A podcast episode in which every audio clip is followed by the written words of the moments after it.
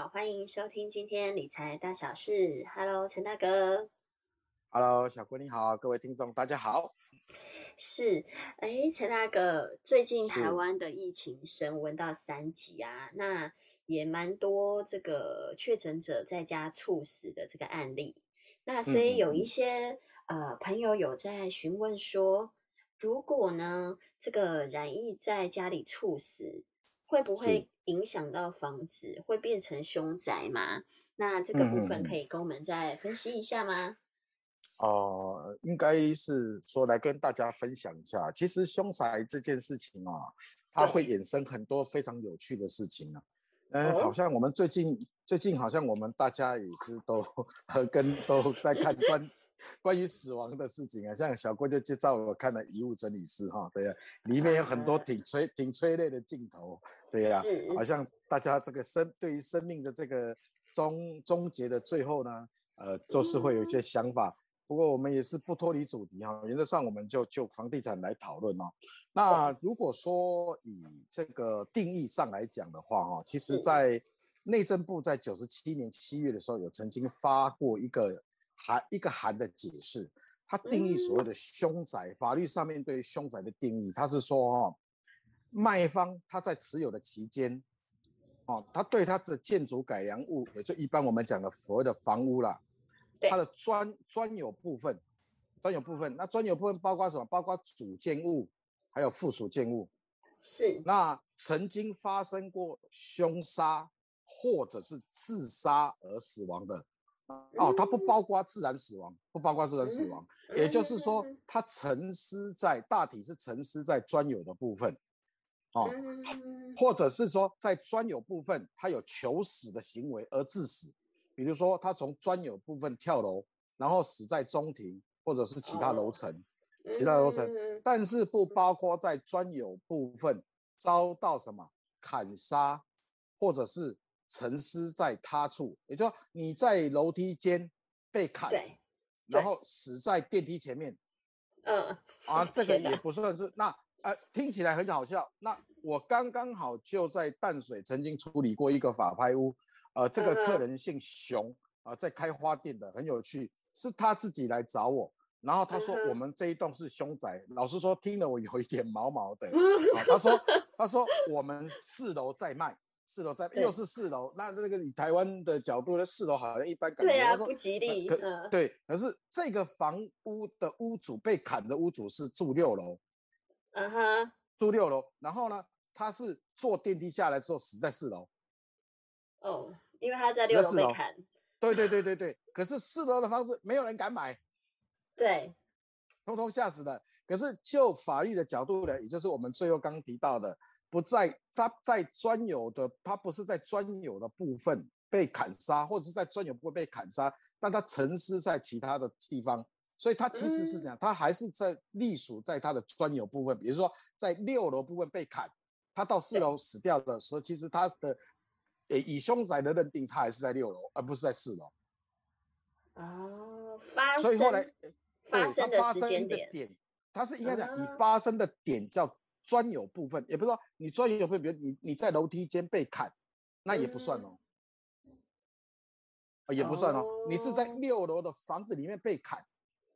所以呢，才算，你嗯你才算哦，对，所以于于是就产生了一个很有趣的效果是，四楼的房子开始真的有人在卖，没有人敢买，于是他就嗯把四楼的房子买下来。当时候的话，我记得他呃市价大概差不多是在三百万，他买了一百九十八万。就是法拍嘛，对，嗯哼，对对对对对，他买一百九十八，还真的没有人买啊。然后呢，六楼因为屋主已经已经死亡，那六楼的部分呢也在被拍卖，也哎被拍卖那。奇怪，那四楼跟六楼是同一个屋主吗？对，就不不同屋主，不同屋主，哦，不同屋主啊，所以说很有趣。我就说这个是真的是跟的是注定他，于是他又再去把六楼给拍卖下来。那六楼拍的更比那个六楼拍也差不多是在一百八十万左右。那其实他两个房子其实以以因为这个房子在淡水，那也不大，十几平而已。啊后来嗯两个房子的认定都不是凶宅，啊，都不是凶宅了吧？哎，对，都不是凶宅，因为在他在楼梯间被砍的，然后呢死在嗯电电梯间，所以死在四楼的电梯间，所以六楼的公共设施的部分并不专属在专有部分。嗯，那电梯间也属于公有的部分。那现在有趣的是，大家经常说电梯感觉怪怪的。对呀，其实最害怕的是电梯吧？对，电梯是怪怪的，但是电梯不在买卖的范围内，也不在法律的定义凶宅范围内。嗯哼。啊，所以说这个这个部分很有趣。那呃，于是呢，这个客人当然利用，后来他也卖了四百多万哦。也卖了四百多万哦，哎，也卖四百多万，所以你看两个房子投资下来，他就赚了将近呃两百，将赚进这样的赚了四百万哦，比他开花店还要赚钱。啊啊，所以说他他也很很很感谢我那个，所以我这个其实凶宅的另外一个角度来看，其实也有很多的凶宅的部分，就是说呃被误判，曾经真的是对被误判，对，确实被误判。那当然也有真实发生在里面凶宅的部分。那一般的处理的方式哦，就是说，呃，大概它在会是在市价的五到六成，也就是说，比如说以以这一千万的房子，大概它只会剩下五百万左右而已，五百万左右。那买的人通常呃都是基督徒，或者是说呃有一些他就干脆就租给一些公或庙去做使用。去做使用啊，那当然他会做。一些所谓我们一般民民俗习惯的超度啦，各方面的东西来来做，因为他认为买房子，他认为又不是他害的，冤有头债有主，所以说这部分的话，他就不不去那个呃没有去在意这么多啊。不过呃，我以法律的条件来看的话，假如假如像我们刚刚聊到的这一个淡水的物件，因为它本身并不是具有凶宅的要件。啊，因为它要件要有三个，第一个 时间，对，啊，发生时间持有的时间，对，产权的这个持有期间，第二个要空间，要在专有部分发生，第三个是要凶杀或自杀，哦，凶杀或自杀啊。那我最近也有个客人呢，他去拍拍完之后才发现是这个凶宅，因为也他也不知道是别人跟他说，他去叫屋之后。然后呢，呃，人家找人家跟他说，哎，你这你这一间房子的这个屋主曾经从这个楼梯、这个门、这个阳台跳到阳中庭去，嗯哼，啊，跳到中庭，那他啊，他是在这个十二楼，十二楼，对，啊，于是他这个十二楼这个房子就确实被认定是属于这个呃凶宅，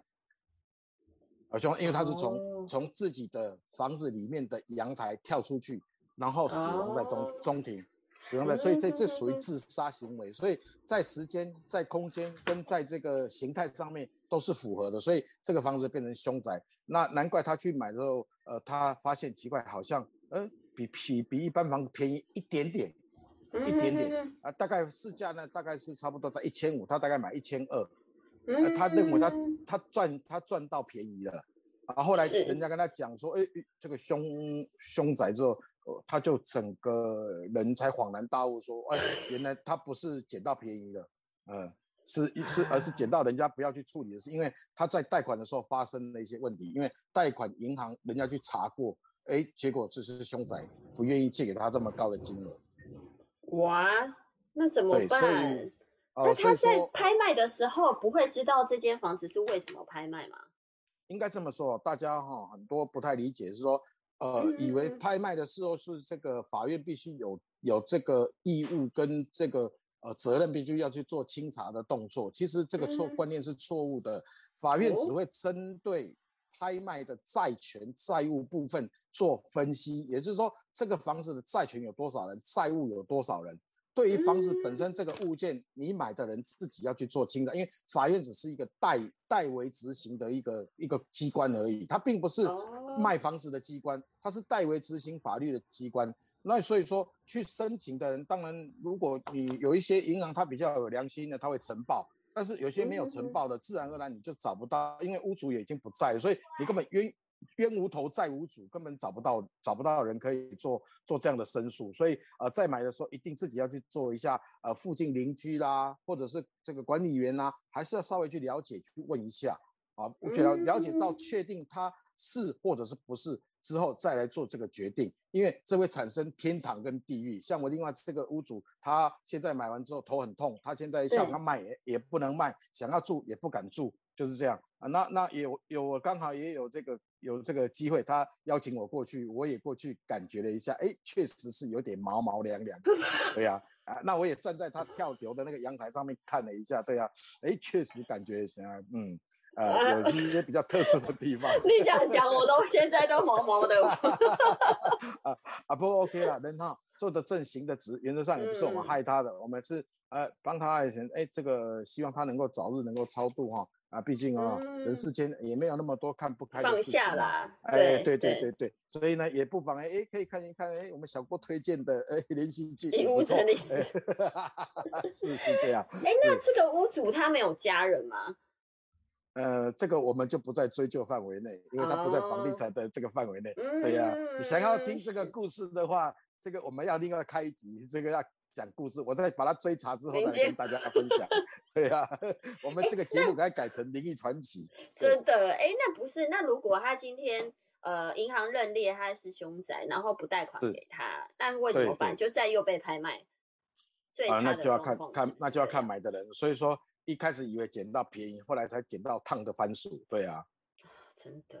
哦，所以他现在也是很头痛，目前也还没处理啊。那我我当然跟他分享，你买的还是叫住啦，对呀，